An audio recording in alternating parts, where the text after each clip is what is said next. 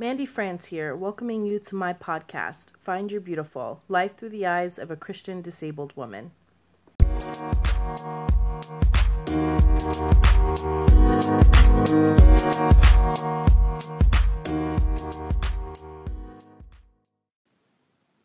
Hey, beauties! Today's episode will again speak to my faith community, but I know it can help non believers too. Many non believers arrived where they are because of negative experiences with the church or individual believers. Many disabled people have turned away from God for similar reasons. Listen to this experience I had. When I was a little girl, probably eight or nine years old, I remember going to a church. I won't bother saying the denomination because it's pretty irrelevant, as it isn't the last time I had this experience, even at churches of other denominations. Honestly, I don't remember much of the service. I do remember having to put on a long, pretty dress with long sleeves. I didn't understand then what purity culture was, but more on that another time. I was kind of excited about dressing up. As I said, I don't remember much of the service, but I remember the altar call. For any listeners who may not be familiar with the concept of an altar call, many churches do it at the end of the pastor's preaching. It's basically a call to action where you go up to the front of the church, the altar, in response to the message that day. You are typically going up to be prayed for. I actually quite enjoy this and think it's important for people to pray together and have people pray for them. There is often healing of all kinds experienced. However, it's not always the healing people expect, and as a disabled person, this can also be a spiritually harmful experience.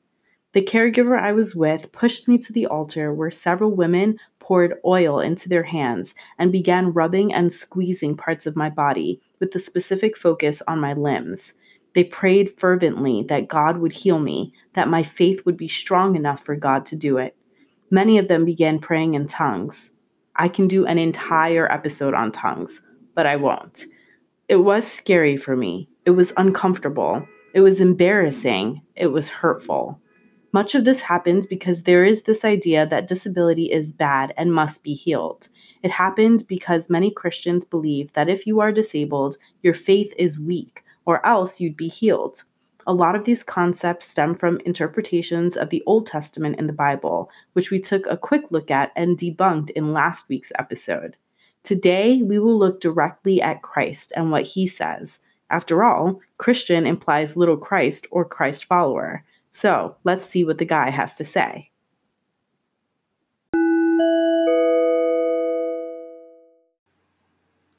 The Bible is a chronicle of historical events that happened. I believe it is inspired by God. Therefore, I will refer to various other verses to make my points, which I know many people will call circular reasoning. I'm okay with that for now, because this episode is not about convincing non believers about the veracity of the Bible. This episode is meant to give you all a better understanding of how many disabled Christians believe their disability identity has purpose and was intentionally given to them by God. I also want to warn you that this episode will likely run longer than most of my previous ones, but there is so much to cover. So get your Bible ready because we're going on a journey. We will first look at John chapter 9. This is an important disability chapter and shows its power in the very first sentence of the very first verse. The NIV reads As he went along, he saw a blind man from birth. That he being referred to is Jesus, as you'll see if you read the full chapter. Did you notice the man was born blind? He was born disabled. Last week, I talked about disability coming from God, and this is evidence of that in the New Testament. When we look back at the Old Testament for context, because it's silly to read in a vacuum, we are reminded in Genesis that God created everything. If we jump to Psalms 139, 13 through 16, David reminds us that God knit us together in our mother's womb, that we are fearfully and wonderfully made. If this is the case, then surely God created this man with blindness. There are so many other verses I could use to back this idea up more, but maybe I'll continue that another time. For now, let's just accept that God creates people intentionally with disabilities. Why, though?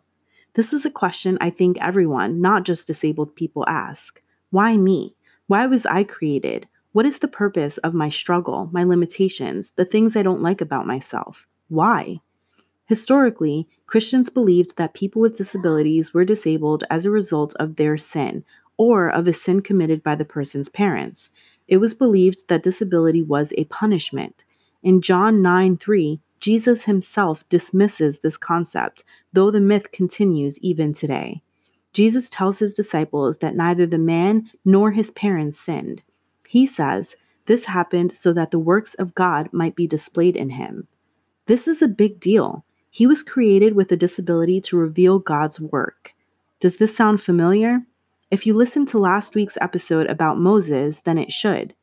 First, it's a huge gift to be chosen by God to reveal him. I'm not saying it's easy or always feels good. In fact, we see throughout the Bible that people who revealed God's glory were not living easy lives. That's literally the story of God's people hard lives. Let's continue because there is a difficult concept I'm going to address here, one that is controversial, one that will tell you why I believe disability does need to be healed, but does not need to be cured. You see, the people at that church I went to thought they were asking God to heal me, but they were actually praying for God to cure me. As I mentioned, historically, and even still today, it was believed that disability was a punishment, a sign of sin, the sin could be that of the disabled person or their family. There is actually biblical support for this when you view and accept God as a very black and white, often angry being. There is a ton of biblical support for this when you have a fear based perspective of God. In John chapter 9, we see the disciples believe the man has sinned, or his parents have, and that's why he is blind. We can see how this view is propagated very early on in the Bible, beginning in the book of Leviticus, chapter 26, verses 14 through 16, where God tells Israel what their punishment will be for disobeying him. The punishment includes, quote, wasting diseases and fever that will destroy your sight and sap your strength. You can find more of these types of verses that create fear of blindness, specifically in Judges 16, Proverbs 30, 17, and Acts 13, verses 4 through 12. Fear for paralysis can be found in 1 Kings 13, verses 4, and Zechariah 11, verse 17. The New Testament has support for this too. Check out Mark 2, verses 1 through 12. And because disability was viewed as a punishment for sin, for immorality, people with disabilities were pushed aside by those who were religious. They were essentially exiled to the outskirts of society, deemed unworthy. For evidence of this, look at 2 Samuel 19, verses 24 through 27, and Daniel 1, verses 3 through 4. Let's not be cherry pickers, though.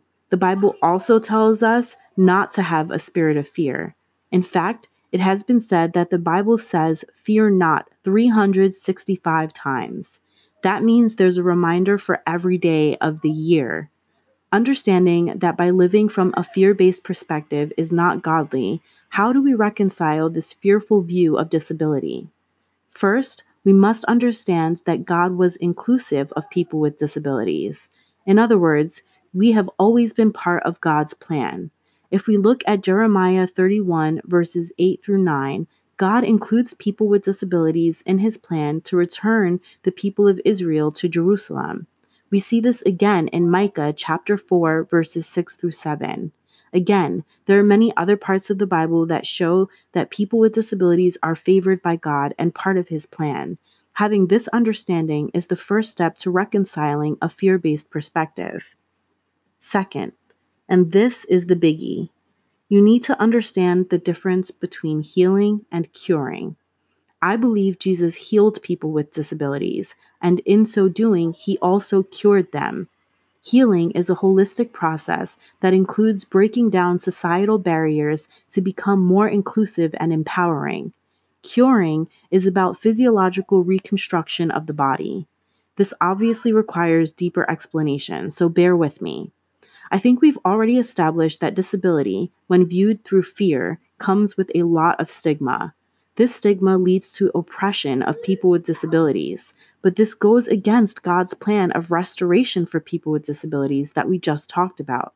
To continue propagating this stigma, people look at verses like John chapter 5 verse 14, where Jesus tells the man he just healed not to sin or else something else bad may happen to him, and other verses where Jesus publicly absolves people of their sin before curing them. The operating word here though is publicly. Jesus performed most, if not all, of his miracles of healing in front of witnesses. From my perspective of a loving God, he publicly announced the forgiveness of sin to break down the systemic oppression these people faced. Jesus was essentially removing the mark that society placed on them as immoral and unworthy. He was telling the people that the individual belonged and should be included in society. The curing, the physical changes like blindness to sight and paralyzed to walking was to leave a symbol of their belonging and to show people that he has authority as God's son to absolve sin. Let's go back to King David in 2 Samuel. David had a very best friend, really like bros, named Jonathan. Jonathan's grandson was Mephibosheth, and he was disabled. Now, Mephibosheth was not born disabled. He became unable to walk when he fell or was dropped by his nurse at the age of five. However, disability was all viewed the same. Society disregarded Mephibosheth, even his own servant, which we see in 2 Samuel 19. However, King David treats him like family inviting him to dine at the king's table and giving him back the land owned by his grandfather Saul, as seen in 2 Samuel 9 7. We never see God cure Mephibosheth, and I believe it is because he was healed. According to Nancy Ryan's Prepare the Bride, King David did three things to restore and what I view as heal Mephibosheth. First, King David renewed Mephibosheth's self esteem. Throughout our encounters with Mephibosheth in 2 Samuel, we see how unworthy he feels. He allows a servant to convince him not to go on a trip with David because of his disability. However, David showed him kindness and treated him like family. This pampering by a king was sure to boost his view of himself. Second, David healed the way society would see him by returning the land of his grandfather Saul to him. In Bible days, and sadly today, a person's value in society is often based on material things and titles. David gave Mephibosheth land and returned the title of prince to him, moving him to Jerusalem to regularly eat with the king. Finally, David gave Mephibosheth a place in society. He told him and the public that Mephibosheth would live among the king's family. I believe that David provided healing to Mephibosheth without needing to cure him. By publicly showing him kindness, returning his societal value by returning his land and title, and bringing him into his own royal community, Mephibosheth became an exception to the oppressive system. King David broke down the stigma and restored or healed Mephibosheth. No need to change his physical condition. Now, King David's authority was already accepted by society. Jesus' authority was constantly questioned and doubted by the religious leaders. Therefore, I stand by my belief that Jesus did not need to cure the disabled in order to heal them, but did so to demonstrate his authority to heal. Man, we went through a lot here. You may want to re listen to this episode, play it at a slower speed, even. Most importantly, do the research yourself. Go to the Bible, read and study it, pray for answers. Do not just take my word for it. To my friends with disabilities, do not let the world tell you you're a mistake. Do not be fooled into thinking you lack something or that your disability is something to hate, something to spend your life trying to get rid of. You have a great purpose. I might venture to say a higher calling. Your very existence is a reminder to the world of the work of God. And finally, to society, especially the church, let's be healers. Remove your fear based lenses and replace them with the truth of God's power, restoration, and love. Be Aaron and complement the weaknesses of others. Be King David and show kindness and demonstrate inclusion. Be like Jesus and radically love all people.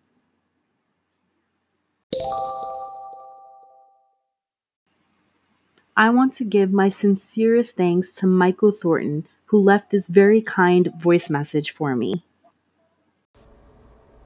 Hi, Mandy. Michael Thornton from Little Rock, Arkansas here. I've been listening to your podcast over the last few days, and I just want to say how great it is. Very informative, and it's getting me to want to get back into doing podcasting. Have a great day, and thank you for all that you're doing. Hopefully, we'll meet sometime. Have a great day. Bye. Please download the Anchor mobile app. Subscribe to this podcast so you can leave me a voice message with your questions and thoughts. This podcast is also available on iTunes, Google Podcasts, Spotify, and any other place you like to listen. Visit my website linked in the description to get access to all the platforms.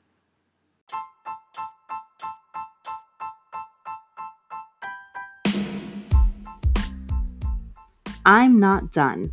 Next episode will be about the disabled Jesus.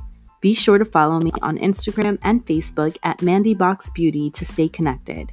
Till next time, beauties.